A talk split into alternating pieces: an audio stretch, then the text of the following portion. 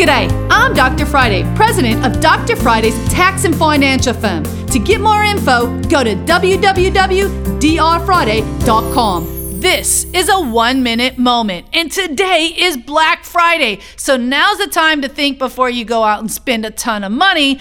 Are you really spending it on the right things? I know it's a great deal.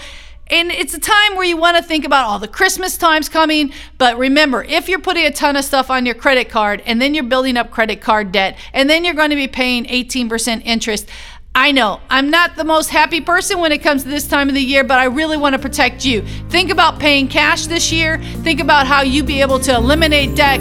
Actually, paying off debt would be a gift that you can give to yourself. If you've got tax problems or tax questions, call me 615 367 0819.